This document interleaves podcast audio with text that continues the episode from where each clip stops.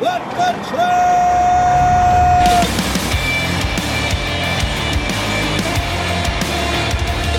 You are listening to What the Truck. Are you ready to truck it? It's time for your Nooner with Dooner on this Wednesday. And guys, I feel like I'm in like a lifeguard chair. I got a new podium back here behind my desk, so I'm like a little bit higher up. It's like going from a coupe to an SUV. It's kind of cool. Got great visibility over here. Speaking of visibility, how about some visibility on package volumes before we jump into our guest today? A Little thing to talk about here. Craig Fuller put this tweet out. Take a look here. It says the third largest North American container board and box producer, Packaging Corp of America, reported its Q2 results. Those include a 9.8% box shipment decline and one of its most severe on record. Want some good news though? I got some for you. Trucking volumes across the US have started to show some life. As the OTV breaks out to the highest levels it's been all year, July, usually a slow month, not this year. So, I don't know, a lot to get into today. Speaking of e commerce, we'll get to that with our next guest in a second over here. But, uh, Word of caution, even with stronger volumes, conditions for motor carriers are not much better. That's from Craig Fuller. You said tender rejections are still at very low levels. This is caused by that massive capacity expansion. Although we'll get into yellow today, we might be losing 14,000 trucks from that pool, so We'll find out. On today's episode of the show, I'm getting to the bottom of that evolving situation at Yellow. Ploger Transportation's Chris Smith and Justin Martin get us up to date on what's going on there on the, on the ground floor with another union proposal rejected. Where does this company have left to go? We'll find out. Surge filed for bankruptcy, UPS averted strike, and that situation at Yellow continues to Yellow continues to escalate. Rachel Premack's going to break down all the headlines that have come out in the past day. Ship Aaron Rubin is on location at a warehouse in Vegas. He's going to take us on a tour we're going to see how they're prepping for peak season and how the sausage is made over there at ShipHero. Uh, Alan Adler's going to come on. He's talking about Nikola's reigniting, Port of Long Beach's EV push, and if autonomous trucks are dead in California, got a ton of other stuff to get to. Let's tip the band, though, and we'll get to our first guest. This episode of What the Truck is sponsored by Last Mile Delivery Leader Frayt. When you need the best last mile delivery drivers and vehicles, look to Frayt. Sign up and get your first three deliveries free up to $300. Go to frayt.com and use the code FIRST3FREE. That's Frayt, F R A Y T.com. And right now, it's Aaron Rubin, founder and CEO at ShipHero. Dude, you look great out. The warehouse looks great too. Hey, Dooner, how's it going? Hey, did you when you got down to Vegas? Did was the first thing you did to go check out that sphere? Because that's what I would have done.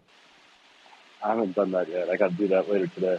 The first thing I did is I stepped outside and I got knocked back by the heat. It's like 112 degrees out there. But oh, it's brutal. It's brutal in July in, in Vegas. So w- tell us why you're out there. What brought you down to Vegas today? So we have a facility out here. Um, that's where I am today. So just checking in, uh, going through all the buildings before peak. We do it again uh, as we get closer. Just going through our prep, making sure we're ready for what I think will be a pretty good uh, peak season in ecom. Which facility number is this, Aaron? How many are you guys up to now? We've got uh, eight facilities. Um, so this was uh, we started in Vegas, but it's our second building. We expanded here, so um, it's our second building. We've been here for about a year and a half. Very cool. What go what goes on in here? Show us around a little bit. Yeah, let me flip the camera. So here's where we start. Here, Ryan. Ryan's our GM. Say hi. He's busy working.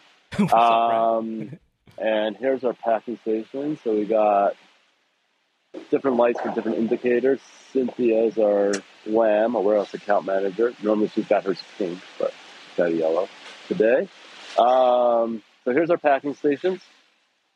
So we can pack out um, about 8,000 orders in a day between uh, three shifts.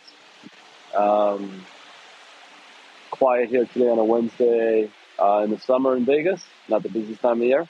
No. We then head up to the docks. And we got our special projects team. We're doing some sorting here. So we sort to different outbound carriers on this little tablet up here. Um, and then see what else we got here. So you can see the racks in the background. You head over there. Aaron, are you on a Segway right now? I am on a Segway. Smooth. Oh, how many of those you got in the facility, or is it just the boss gets? Oh no, that guy's on a Segway too. Yeah, Tomasi's got one. Tomasi's our outbound manager. He's got one. Yeah, we got a bunch of people got them. Um, offloading something here. That pallet shifted Someone screwed up that pallet, if you can see. Uh, so here's some inbound coming in. Um, and here's our turret trucks. So these are big boys up here we use for putting stuff in the racks.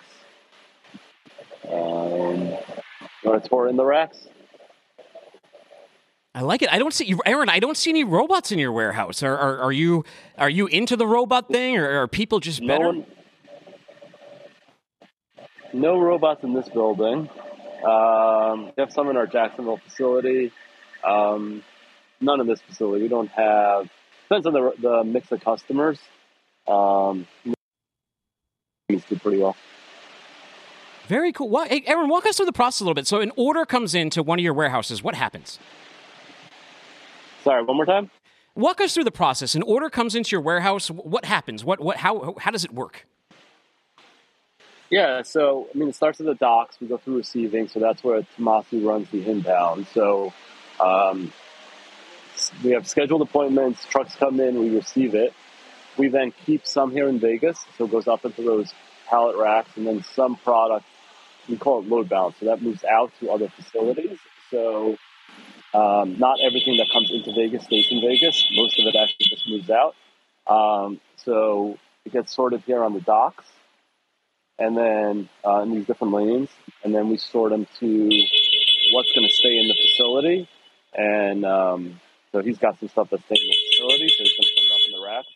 Other product will move like out here into like an outbound lane, where it's going to move to a different facility gets cross stock, and then the stuff that stays in the facility goes into the big racks, and then one box at a time gets pulled into the small racks, and then gets picked from the small racks, thrown in a box, given to a carrier. We truck stuff all over the country, so we truck stuff like Southern California, give it to like local delivery companies, and they um, they do the local delivery, or we just handle like UPS, FedEx, or USPS. So basically, it's a full range of delivery options and that's it. If everything works smooth, that's the whole process. If something doesn't work smooth, that's where the hard work comes in. Ooh, how do you fix it? How do you fix a problem? So we got Cynthia as a warehouse account manager. So all she does all day is fix problems. Um, depends on the on the sort of problems, but you know we're in logistics, so every possible problem that can happen will happen things like uh, product comes in damaged, product comes in wrong, uh, product gets damaged in transit. Um, all happen when you're shipping a lot of packages. Those all happen every day. So we just have processes and SOPs around all different ones and go through our escalation path and just fix each one as they come in. What are your warehouses telling you about peak season right now? Are you optimistic? Uh, is it looking like a lot of freight's coming in? Yeah, so um, buildings are starting to fill up. So they had been uh, really full heading into peak last year, and then it's been a basically sloped down as people burn through their stock in the buildings. Um, through, let's say, mid last month is when that sort of trend stopped and started to go back towards more full. So we have, yeah, let me show you the racks. White pallets um, those are uh, a customer called Momofuku. They make uh, like uh, noodles. are all noodles. Um, ramen, right? That's a little top ramen over uh, there. I mean, top ramen might be another brand. Yeah, it's ramen really, noodles. It's, I guess so. Yeah, it's scallion noodles and ramen noodles. Mm. Um, I'll see if I can show you some a little more close up. But um, so, like, they're filling up. Like, the building's starting to fill up. I think people are optimistic and where in the past people were burning down because they had too much stock, now they're starting to fill stuff up a bit more. We're getting uh, higher utilization. Obviously, peak utilization will happen like November 1st, right before peak season. Um, here, here's some of their, their, their noodles. Um,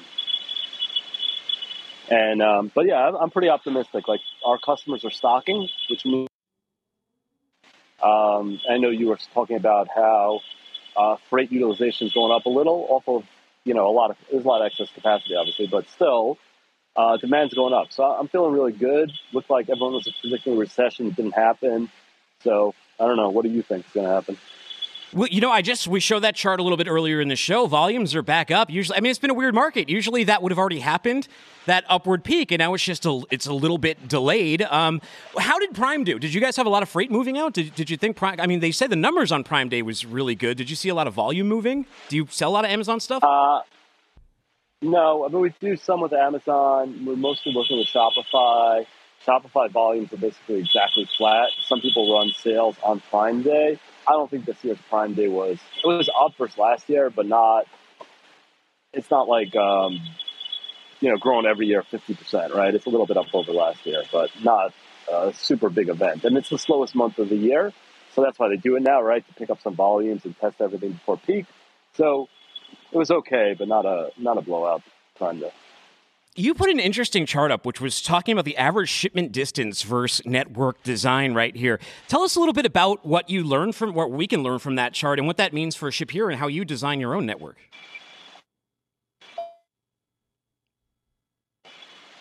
Yeah, so um, a lot of people like to.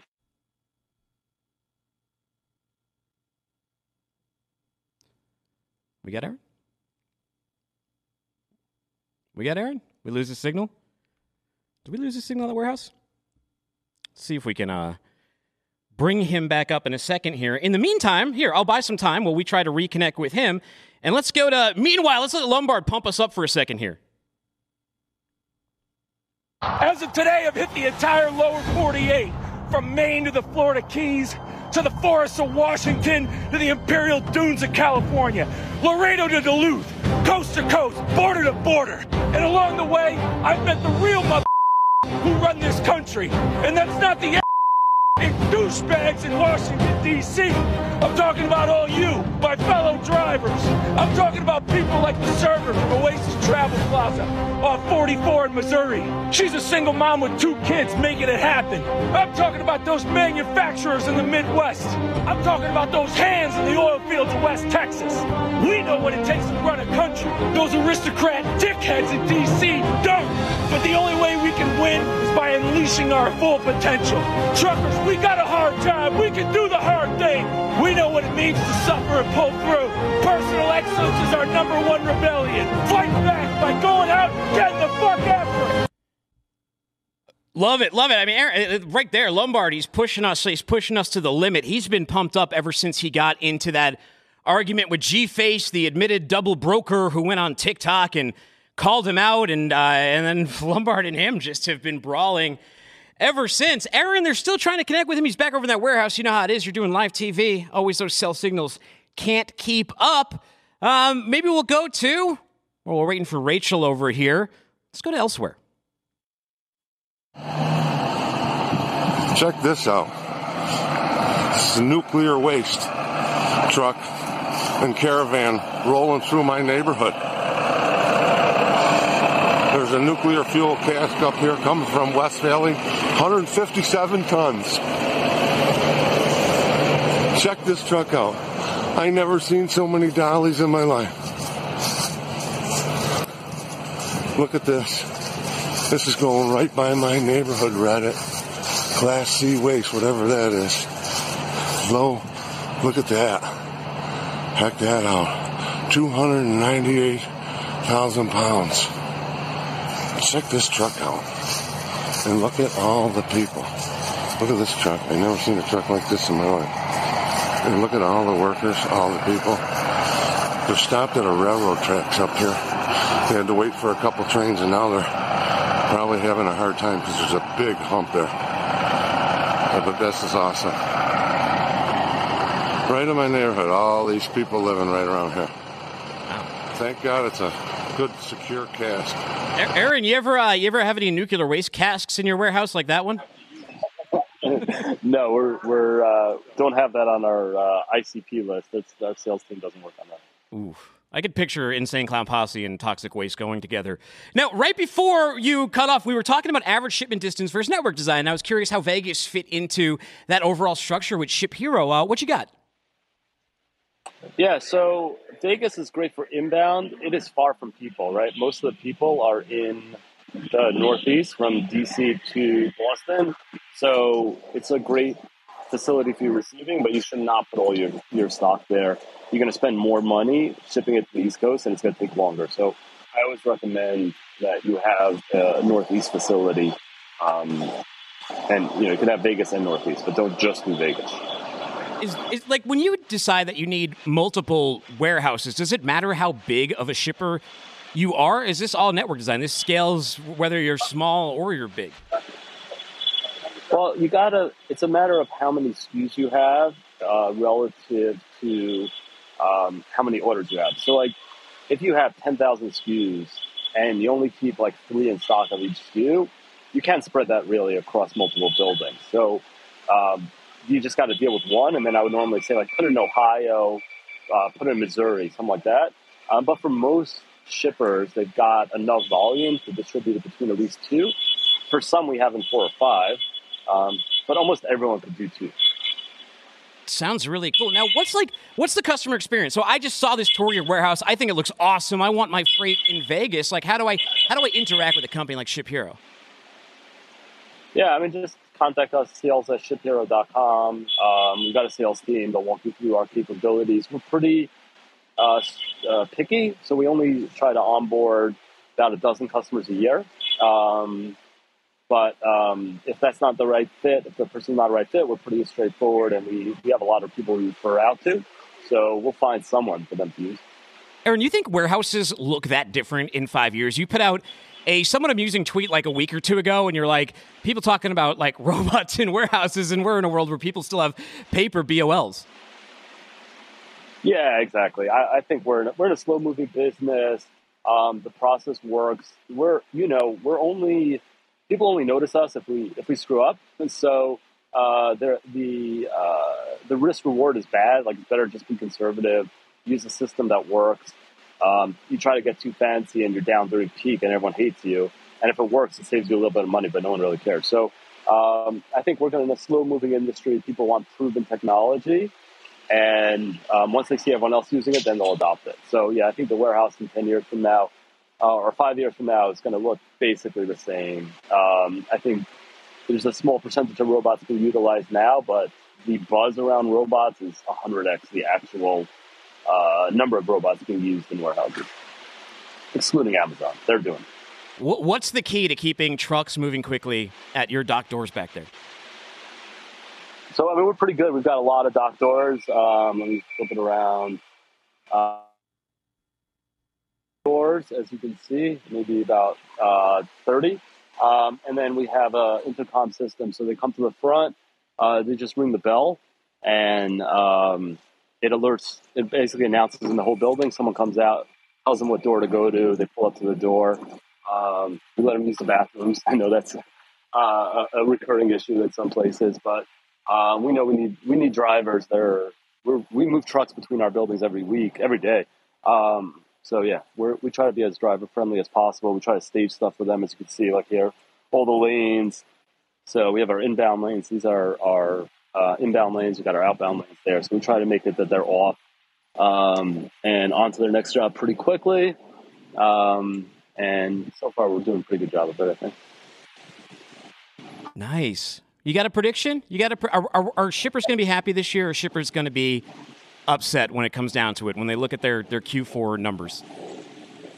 Yeah, I think we're going to have a good year. Everyone built out a lot of capacity everyone has had a lot of time to really uh, optimize their networks after you know two years ago it was just really tough. People were a lot of uncertainty. You didn't know what demand's going to be. You couldn't get enough labor. Uh, labor situation is good. Um, the economy is you know steady. It's not going crazy. You're not worrying about you know 50% up years where you got to really flex your systems maybe beyond what they can do.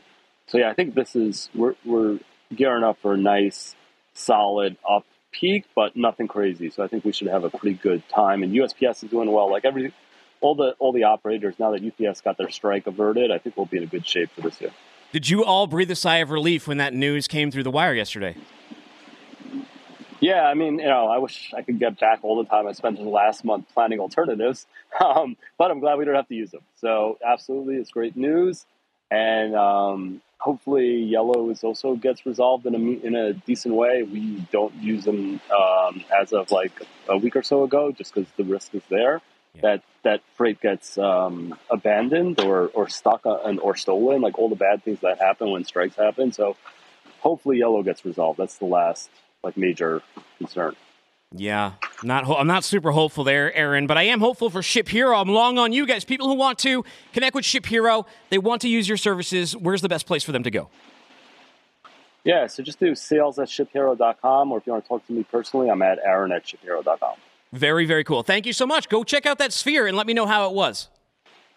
Uh, I will. Thanks, Dooner. Have a great day. You too. Take it easy. All right, now we got Rachel Premack here, editorial director over at FreightWaves. Rachel, a lot of news yesterday. I mean, we're talking about a, a, day where you had Yellow in the top of the headlines, you had UPS in the top of the headlines, and you had Surge, a $150 million brokerage, filing Chapter 11 in the headlines, which almost got buried by all this other news. So let's start there. We haven't given any time to the Surge bankruptcy. So fill us in. What happened at Surge? Yeah, so Surge, for those who aren't aware, uh, is a freight broker that was established in 2016 they currently have a workforce of more than 100 people. Um, they booked about $150 million in revenue last year, but now they said in their bankruptcy filing that because of the downturn in e commerce volumes, that they just haven't been able to uh, see the same sort of revenues and profits um, since since uh, the spring of last year and um, they are filing and they filed for bankruptcy. It's important to note that they're not planning to shut down, but they are looking to uh, for bankruptcy protection and coverage to hopefully continue operations.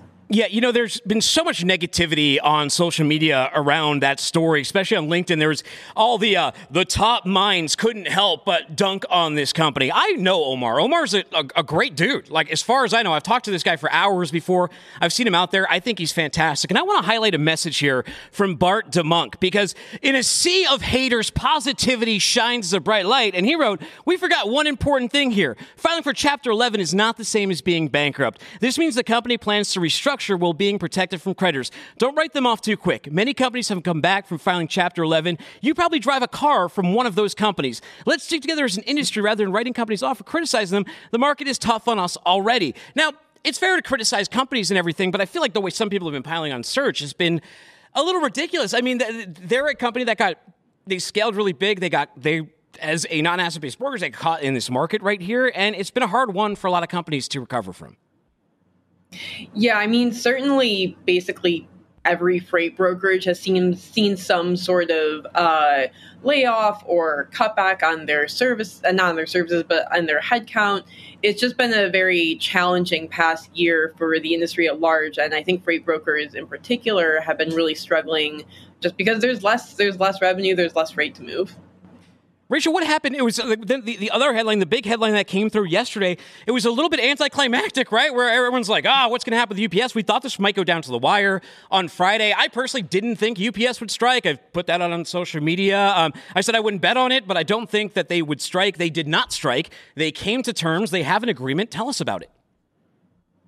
Yeah, so Teamsters, you know, they've been playing hardball and they got they seem to have gotten what they were looking for when it came to air conditioning in the vehicles, um, eliminating that kind of two tier labor system where newer UPS workers wouldn't quite be able to reach the same sort of pay and benefits that longer time UPS workers would. And most recently, um, expanding benefits and pay for part time workers. Apparently, existing full-time and part-time workers this year alone will get 275 more an hour and over the length of his contract they'll get $750 uh, more per hour. So it's definitely a big jump for for full-time and part-time employees. And you know i kind of agree with you.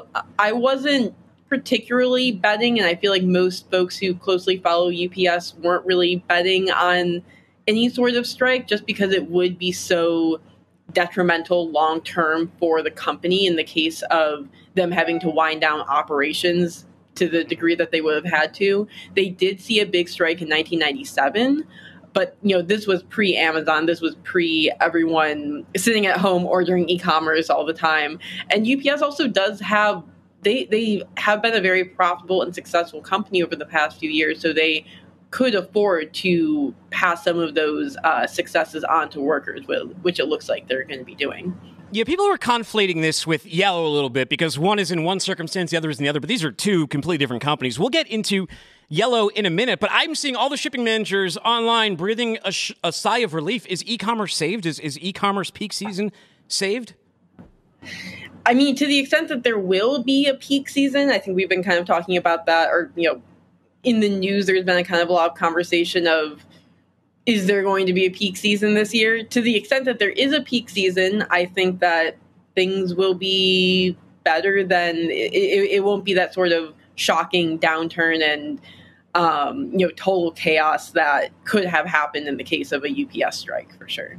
What does the deal mean for consumer prices? Now, everyone's getting paid more over at UPS, and then there's been some concern, or maybe even concern trolling about what's going to happen here with prices for consumers. What, what's your take on this? it could raise you know the cost of shipping but you know the the whole you know free shipping isn't free thing i think that's been yeah. something that's been discussed for years and years and years i think that free shipping and you know this isn't just my thoughts this is based on lots of other people who, who study this much more closely. Um, this has been sort of a a feature that's been given to consumers and it's something that could be pulled back especially when you look at return networks. The other thing is that you know quote free shipping, I mean, a company could say, "Oh, we have free shipping," but then the product is just five dollars more than it would be if their if the shipping did cost something. Or they say, "Oh, we have free shipping," but then the returns are you know twenty five dollars or something to if you do have to make a return, which I have seen before that. Um, you know, the returns and the are, are incredibly expensive, even though the shipping is free. Um, so I think just overall, whether or not there was a UPS um, well, no matter how this contract would have worked out, we would have seen free shipping as an offer, as a benefit, start to roll back, and as we already have these past few years. Yeah, especially this year. You know, I don't always shop from Amazon. Amazon, you you can tell you're paying the price of the shipping in the product. Those prices yeah. have all gone up. I mean, they're normalized with anywhere else you look these days. Just Google shop. Everyone's pro- like they have algorithms. All the prices are the same everywhere. Um, do you think? Yeah. Though, do you think that UPS is going to focus more on B2C than I mean on B to, on B2B than B2C now with uh, this change in cost structure? I mean, B2B is definitely already a, has always been a higher margin business for UPS. Um, you know, especially with Amazon in housing more and more of their of their own package volume. UPS has always kind of looked at B2B as like a, the higher margin um, the higher margin business, but B2C certainly, you know, keeps their package network pretty full and pretty busy.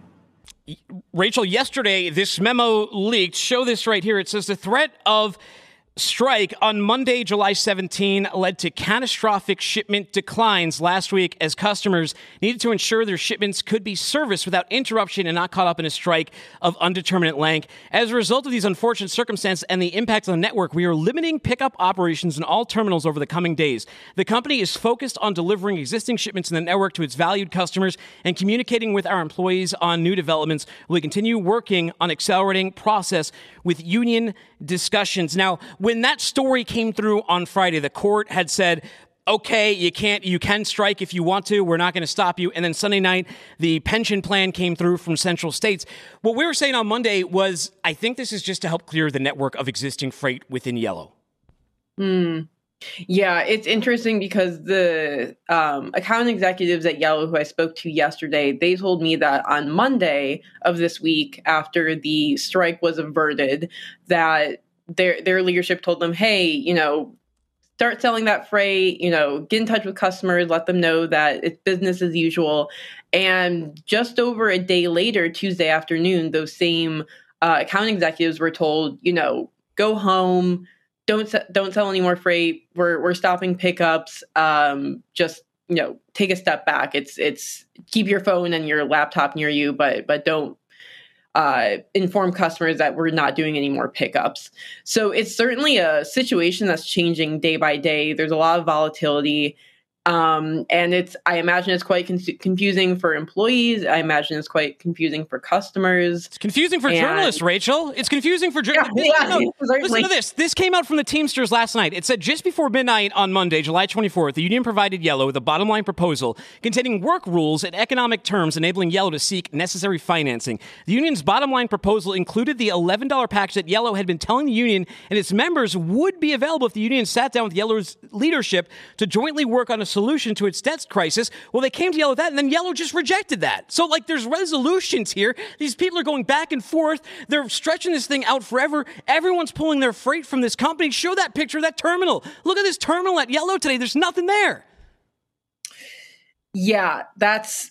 I, I mean, I mean, if you're a, if you're a shipper and you're trying to figure out, okay, where do I put my freight? I mean, if you keep getting these mixed messages, it, it's not sh- surprising that folks are reporting that shippers are trying to pull back because, uh, you know, we we saw this with the Celadon bankruptcy in 2019. Folks had their shipments lost and you know, kind of stranded.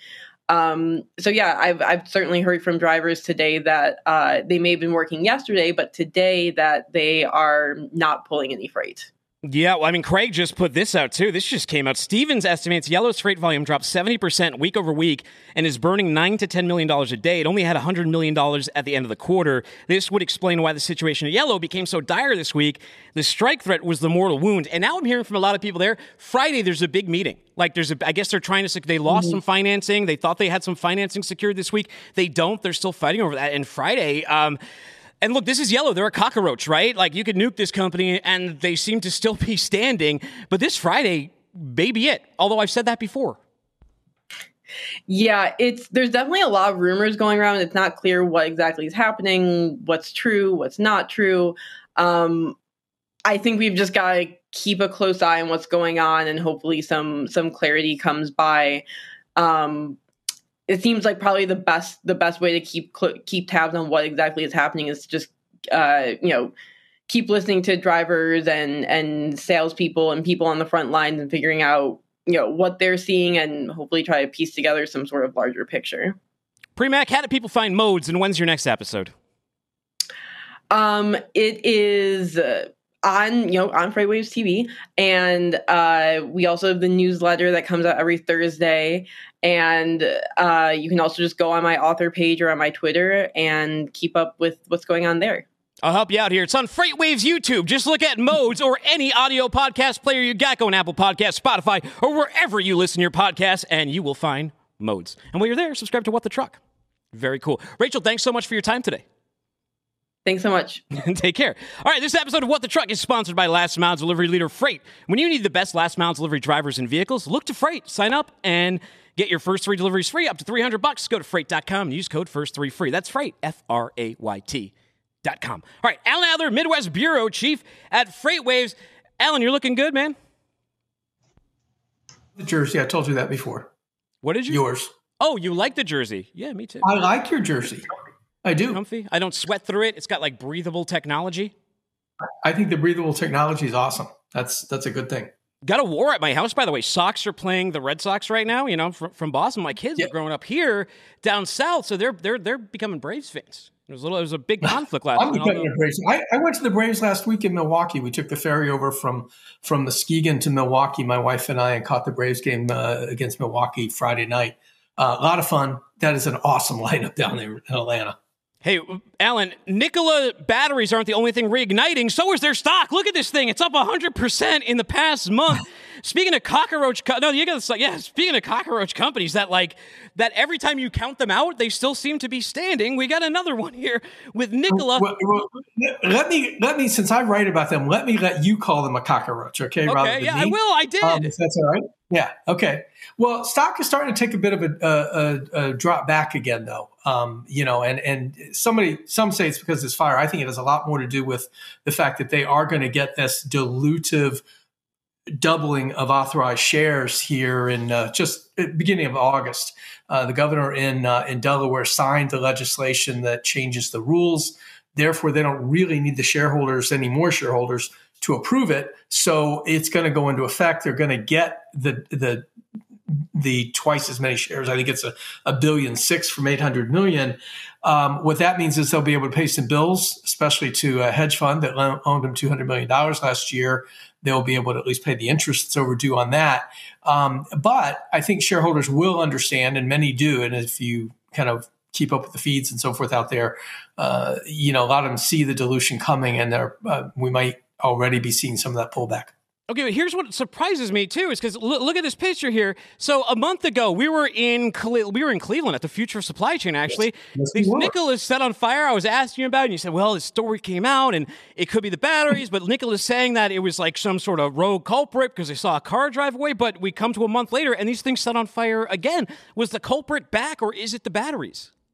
Well, the, okay, the picture you're showing was from the original fire, first of yep. all. Um, what happened on Sunday afternoon was one of the trucks, which apparently was in some manner of quarantine at the company uh, in Phoenix, uh, you know, reignited. And these battery packs, once they're compromised, can do that. Nikola knew it. Nikola said it could happen, although they certainly, I'm sure, were wishing it didn't.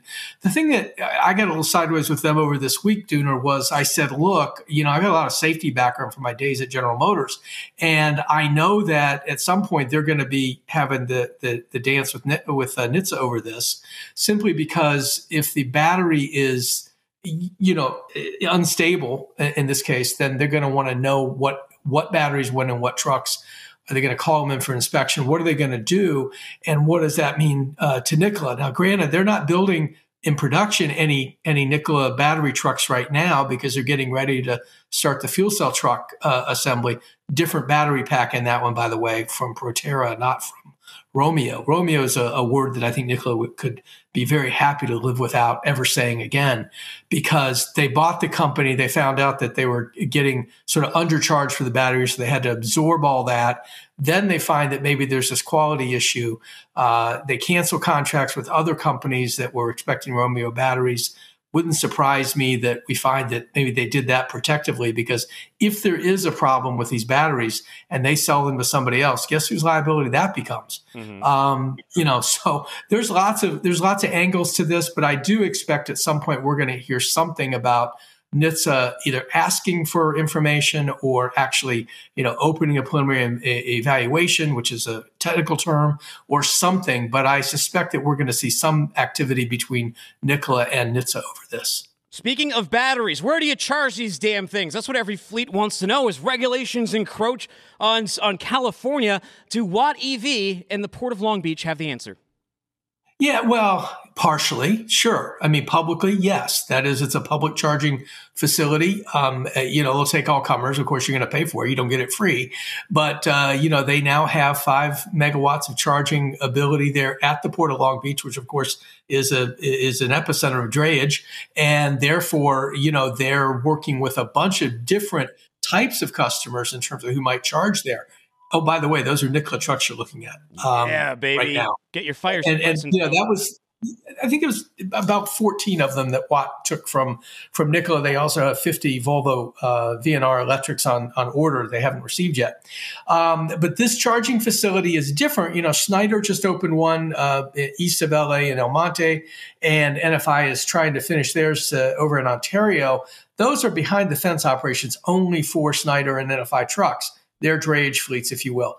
Um, this one is something that really anybody that's got a truck that needs to charge can contract uh, with Watt EV to do that. Watt EV has three more facilities opening this year, including Bakersfield and uh, Gardena, and I think also in San Bernardino. So uh, they, we originally wrote about them, talked about sort of the Pony Express approach that they have, where if you're a driver and you want to get a truck from them, you can drive it and you can swap out for one that's a battery full and, and keep on your route and that kind of thing.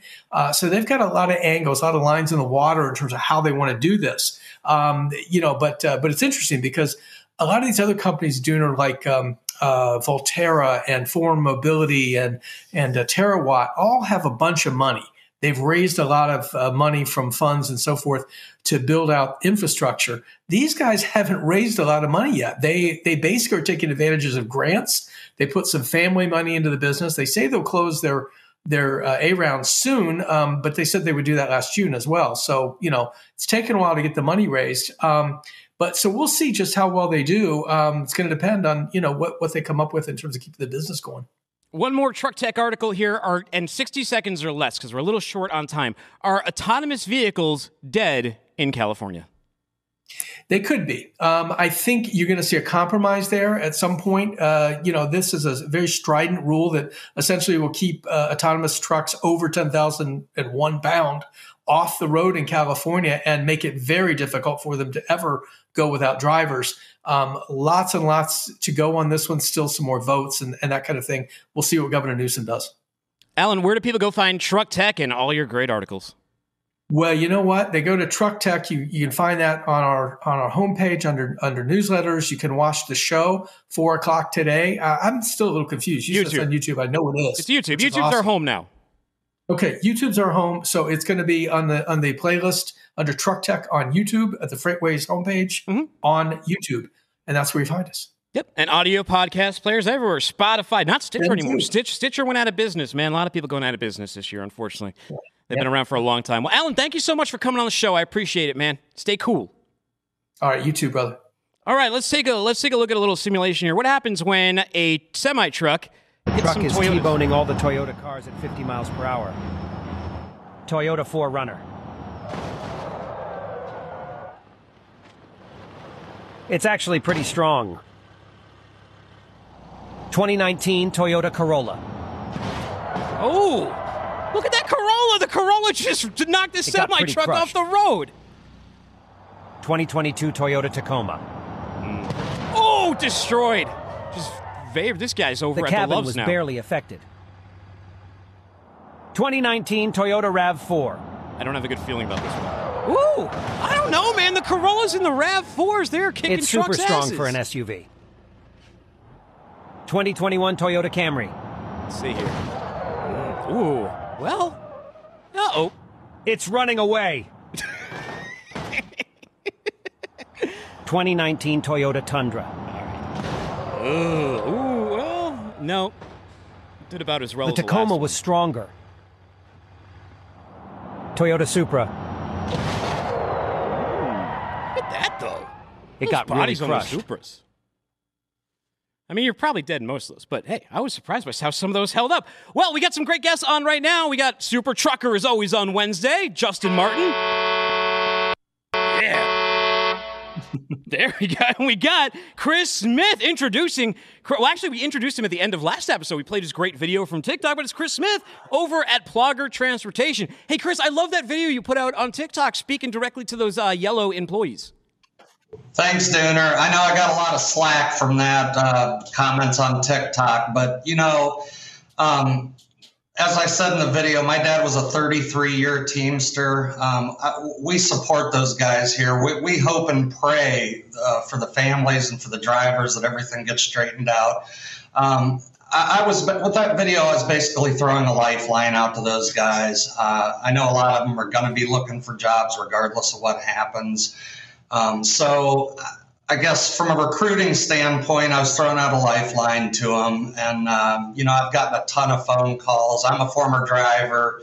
I recruit here at Ploger. I don't ever lie to anybody about anything. And I love, I love talking to drivers when they call in and, and getting able to, my dad drove for Holland back when it was TNT. So getting a, being able to converse with those guys and see what all has changed and, and talk about the old days was really, really cool. Justin, you have been doing some great work for this show in the background, talking to a lot of these drivers, trying to get us some clarity on what's happening. What have you been hearing this week? This situation's been so in flux, right? We we have the the drivers on at the beginning of Monday, and there was a generational war. Like the drivers themselves are not even on the same page. Yeah, just in the last, you know, since Friday, really, it was like a whiplash because first the strike was on, then the strike was off, then there was talk of funding. So it's it's been like one extreme to the other, back and forth. Um, but I think once guys came back to work Monday and they saw just how empty the warehouses were, it's like, you know, you can you can have all the rumors you want, but once you start seeing the reality on the ground of just how few bills they're moving every day, you know, they, they they're starting to come around. They're, they're realizing that this is the end. Yeah, Chris, I mean, Chris, I mean, the situation's pretty clear. I mean, even if they are saved in some form of yellow, there's a lot of people who may not want to be part of that turmoil. Why do you think you got pushback on TikTok for just extending jobs to people? I don't know, to be honest with you, Dooner. Um, I, I, think a, a, few of the comments, I think it's basically because recruiters have a bad name in the industry and lying to drivers, chasing drivers down. Um, I, you know, Ploger is a great, great company, very reputable. As I said, I don't ever lie to anybody. Um, am I vicious sometimes in my recruiting? Maybe a little bit, but I, as I said, you know, if they if they reach a deal and those families and those drivers stay put, we're, we're happy here for them. But you know, it, it it's not looking good. So basically, in the video, I was throwing a lifeline out. I know it went viral. I got some nasty comments. And I think a lot of that is due to recruiters having a bad name. And, you know, a lot of these recruiters lie to drivers and hope that they get into orientation and, and think the driver thinks I'm already here, I'll stay. We, we don't operate like that here. So I, I think that's why the negative comments, recruiters have a bad name in the trucking industry for being untruthful with drivers. Well, don't take the negative comments too hard because we got a lot of good comments and good feedback here when we played that that clip. So there's plenty of people who thought it was absolutely great, but people who missed the clip. What what's the opportunity? What kind of like what's Ploger? What's Ploger all about? And and what's the opportunity that you would have for yellow employees who are displaced? Well, basically, uh, one of the reasons I did the video is there's quite a few yellow Holland terminals up in this northern Ohio area. Norwalk, Ohio used to be kind of the heartbeat of the trucking industry with Norwalk Freight Lines back in the day. Um, basically, we are a regional uh, OTR company. We service anything on the eastern seaboard. We have a lane that goes out to Logan, Utah, but basically, eastern seaboard regional. We pay cents per mile. Um, great great hospitalization here. Um, you know, all trucking companies companies say family atmosphere, but um, you know, we really are a family atmosphere. We're still in that mid-size range. We're under 100 trucks, so um, it, we're we're a great company. And what what makes my job easier is is the benefits that are offered here, the family atmosphere, and uh, the fact that we are number one, our number one priority is safety and the driver experience here at Ploger. Very interesting. Justin, you saw the segment on Monday with the two drivers. Did that surprise you at all? You said it sounded like just being at the Union Hall back at the USPS, the, the young guys are always fighting the older guys because they, they just come from completely different perspectives on how the company was built and yeah. how they interface with employment right now, even. Yeah, yeah. The older guys, I was telling you, I was having flashbacks in my break room at, USPS. Those guys that have been there for 30, 35 plus years, they don't realize just how different uh, the trucking industry has been since they've been, you know, working in their current jobs. It's totally changed just in the five years that I was at USPS. So, you know, these are these are all things that you got to uh, take into consideration when you realize that you're having guys that have been driving since before the new guys coming in were even born. It's yeah. you can't just walk into a, a, any job like that and, and tell those guys what, what, what you think when you're 22 years old and you're talking to someone with 30 years of experience who yeah. has been working eight, eight years longer than you've been alive. But the reality is yeah. that Jay, for example, the two year guy, he comes into an employment situation that younger people face. So they don't they, they didn't grow up with pensions, so they're not as like I didn't really I, I yeah. came in like right after pensions were like a normal standard thing. So I've always been like a 401k world. You fight for yourself, right to work kind of state thing like that. Chris, what model do you think works best for drivers? Is it is it the union? Is it the non-union? Is it is it choice or it really depends?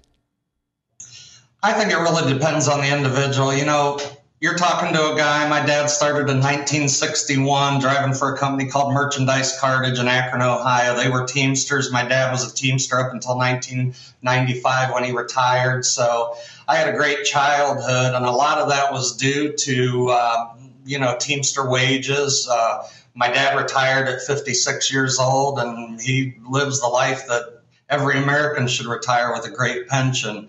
Now, has has things changed a lot? Yes. Um, you know, if a guy wants to go work for the Teamsters, I think it's awesome. They have great benefits, but you know, there, there's a little more flexibility driving for a non-union company, especially when you get into a family-sized atmosphere where everybody's tight knit. So I think it all depends on the driver. You know, speaking of families, this is a hundred year company. People in freight, it tends to be very generational. A lot of us had a father or grandfather or great grandfather who started in this business, and that lineage puts on. So I can understand why people are so emotional about yellow. We've heard it from so many drivers. But one thing we heard that really stuck out, Chris, was in this one yellow plan, which does seem like a good one because when you talk to yellow drivers, they don't identify as yellow. They identify as YRC or Holland or or whichever company hired them. How important is it to have that cultural synergy when you're running a company at scale? It's it's it's super important. Um, my dad started at Holland in 1979, and they were still owned by the Cooper family at that time. Um, then Holland sold to TNT. Then you know, yellow bottom, USF bottom, yellow bottom. So my dad could see the the decline in the culture and the driving culture and everything. So that is um, that's crucial. I mean, truck drivers are the most, in my opinion, drivers are the most important people in the economy. Um, they need to be treated well. They need to be paid well, and you know, the atmosphere that they're in needs to be healthy also. Yeah, uh, Justin, what, what do you make of if you're an employee if you were an employee over at Yellow, where would your head be at right now? I have no idea. I mean, some of the guys I talked to, I I give them whatever job opportunities I'm coming across. Yeah, and they're not looking. They're, they're not liking what they're seeing because you know the, the kind of work that they've been that they've been doing. It's local. You're home every night. If you had enough seniority, you had a really good route with weekends off. Um, there's just not a lot of jobs like that out there right now. Um, you really need to do some soul searching and talk to your family and see what they're willing to put up with as far as you being away from home uh, to make the same kind of money or even better money uh, that you were making at Yellow. Chris, do you think that at, at, this stage the grass is really greener on the other side? Um, you know, Dooner, I think so. I mean, as much as I support the union uh, mentality for for the Teamsters, um, you know, I, we heard a rumor yesterday that should should Yellow go under, R&L Carriers will be the largest uh, LTL company in the United States. Um, so there, there are options for guys out there to kind of get the same thing that they're doing now the line haul, the home every night, pulling the doubles and the triples. There are options out there, but unfortunately, you know, a company like R&L is not union, but from what I hear, they, they treat their employees really well. So there are other options out there. We are an OTR carrier, and like I said in the video, we're, we're open to looking at anybody. So very interesting. So how do people reach out to you? They they like what they heard. They they don't like what they're seeing at Yellow, or maybe they've already been let go. Justin, you told me about numerous people who were let go on Friday. They were already paring down people. So there's plenty of people out there. Screw the haters. What you got? How do they get in touch with you? Uh, they would basically get on the website www.plogertrans.com. There's a little chat bubble up there. I'm huge into Photoshop, uh, um, communicating with drivers. I, I love recruiting. Um, they can call 866 964 0221 is our direct line. Press option three for recruiting. But uh, you know, Facebook and, and TikTok have been my bread and butter with connecting with drivers. I know a lot of people use Twitter and Instagram, but um, social media has been my bread and butter. So um, the website or or give me a call, either one. Chris, thank you, thank you so much for extending this opportunity out there, putting yourself out there. We we really appreciate it. Thanks for stopping on with the truck. Thanks for having me on, Dooner. It's been a blast. Take care. Take care. Love it. All right, Justin, I got a few things to go through with you over here now. There was a crazy video that came in just not that far from me over in Dalton, Georgia. Roll this tape right now. It's a Landstar truck versus a Lamborghini. And this guy is Spencer Hyde, is the dude who crashed into this thing. They don't know the exact speed, traveling at a high rate of speed on I 75 in Georgia. He hits in a Lambo, he hits this Landstar truck and he goes underneath it. And you're going to see the gull wing door on the side of that Landstar on there because Spencer Hyde survived this stupid incident and was able to get out the side. Straight through the ICC bumper. That guy is lucky to be alive. And uh, Lamborghini clearly makes some pretty safe vehicles to be running at that speed. Yeah, whoever makes those like simulations of the semi truck hitting stuff that I showed earlier, I hope they account like their algorithm accounts for what happened to this Lamborghini here. Yeah, no, I hope they yeah they got to be taking notes. Were you impressed by that Corolla just knocking the semi truck off the road? Yeah, yeah. Oh, also look look inside the frame and look how it's shifted over. If you're in the driver's seat, you're in the passenger seat now. In, in the in the simulation, the, the real one looks like he just went straight under the trailer. That doesn't look like it has like a billion airbags in it either. You know, some cars they get an accident like this. There's airbags like everywhere. You're like in a cushion. Have you ever sat in one of those? My wife a couple years ago for my birthday got me one of those like exotic car experiences, and I mean you're you're packed in like this. There's really not a whole lot of wiggle room. So my my dad, I got him one of those for Father's Day, and he refused to take it because when we went to go take it, they give you these big forms, and one of them is some form that you're like liable for any damage. Like, I don't want to be liable for some Lamborghini. Yeah. Let's just go to, to like the bar. Forget it. I was the slowest guy on the track because it was like a two thousand dollar fine for one tire in the dirt and ten thousand dollars for two tires in the dirt. They had all kinds of fines if you uh, went off the track. You ever have so my like my buddy one time he uh he works for FEMA and he was staying out in Connecticut and he, and he used to go to the hotel restaurant all the time. And then one day he's driving over to work and he sees you know the police everywhere. There's a car underneath the semi and it was the waitress that he like would serve him every time he'd come in and, and she she died. She got decapitated. Yeah. Yeah, no, you, that was always my number one rule when I started was like don't be in the news. So yeah, yeah anything that anything that you do screwing up on your job with a truck and you're in the news, it's not good. Justin, are there too many tracking apps? Look at all these apps that's on this one driver's phone right here. Yeah, that's crazy. You know, and they everybody has an ELD in the truck now. Why can't they track it? Well, I guess a lot of drivers too, they use their phones as their ELDs. Um, so I guess my suggestion to drivers would be get an ELD and let them track that instead. That's what every driver is. This this driver attitude because all the drivers say this. They say, "Hey, if you're tracking me, don't call me." Yeah, yeah, yeah. You can't have it both ways. Either call or track. We get some comments here. This guy says those are annoying, and then they call and ask ETA location, etc. I asked them, "Why do you have the app to track?" And they said basically the apps don't always work. Well, I guess get some working apps. Another guy here says, yeah, if you're in a if you're in an area with with poor cell reception, you know that's because that's how it's tracking you is by your by your phone."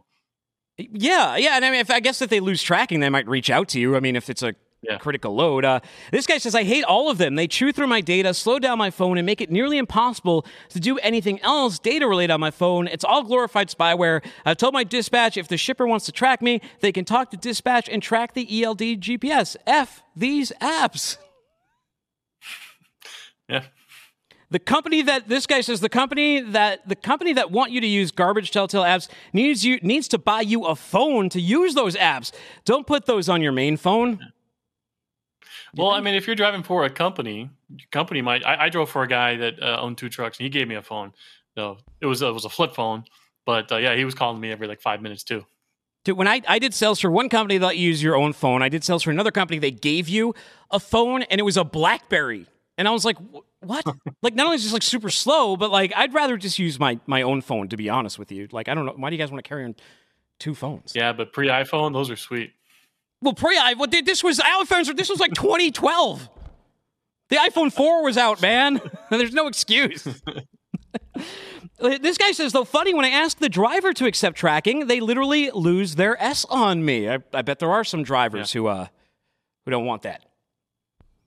Well, the you, that's how relationships are made. You know, if you don't like working with that driver, or if you're a driver and you don't like working with that broker, well, somebody else will. The reality is, though, this probably isn't going to change, guys. No matter how much we, we talk yeah. about it, you're probably going to get even more tracked. so I'm not saying get used to it, fight the man, damn the man, but like the reality is, you know, these are commercial loads that are worth a lot of money, and people are probably going to force to track you one way or another. Imagine it was your freight. What would you do? Well, exactly. Like, uh, Matt, like I would like these same guys. Like, just for a second, if you're Amazon tracking, like they just gave you no, like, oh, you can't know your package will show up when it shows up. Everyone would be like, come on, man. Yeah. And that's like a bar of soap coming in the mail. Justin, you, you ever have this happen to you when you were flying? I saw this shocking video today. Look at this plane. It's out here crop dusting, and then it flies across the highway and it buzzes a commercial vehicle. It buzzes a semi truck. I saw it come into that car, and I was like, "Oh, that's kind of close." And then right at that last frame, you see how close it gets to that truck. I would be livid.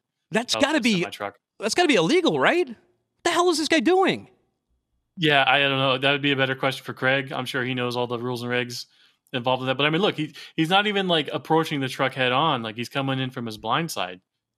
I know, and he's got his wing up. He can't even see the guy as he's going in front of him, as he's got an 80,000 yeah. pound vehicle that could smash right through him. It's insane. You know, and he's taken away all the goodwill. Back in the 90s, a crop duster saved the world from an alien invasion mm. on Independence Day of all days.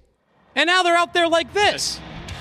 It's gone to their heads. Find this guy gun to their head. Super Trucker, how do people find you? You reach me on Twitter at uh, Super Trucker. We're also on TikTok at FW What the Truck.